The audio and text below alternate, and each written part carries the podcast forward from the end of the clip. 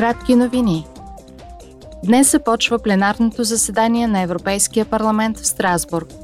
Една от първите теми в дневния ред е положението с правата на човека в Катар.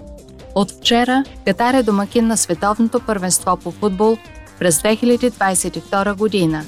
Данните, потвърдени от няколко правозащитни организации с дипломатически мисии в Доха, показват, че хиляди чуждестранни работници са загинали на строителните обекти или в резултат на строителни дейности в страната преди турнира.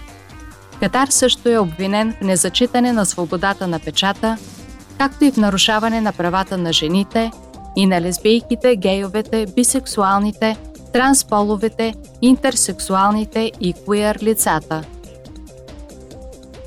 Европейският парламент ще обсъди утре международните усилия за избягване на световна продоволствена криза.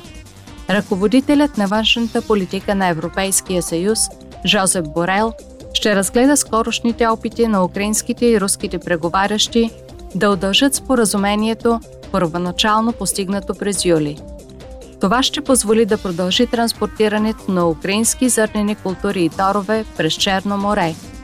Споразумението за зърното е решаваща инициатива, която има за цел да предотврати евентуална хуманитарна катастрофа някои от най-бедните страни в света. Седем държави ще получат помощ от Европейския съюз в размер на близо 720 милиона евро след поредица от природни бедствия през лятото на 2021 година. Германия, Белгия, Нидерландия, Австрия и Люксембург бяха засегнати от наводнения – а Испания и Гърция ще получат парична помощ след вулканични изръгвания и земетресение.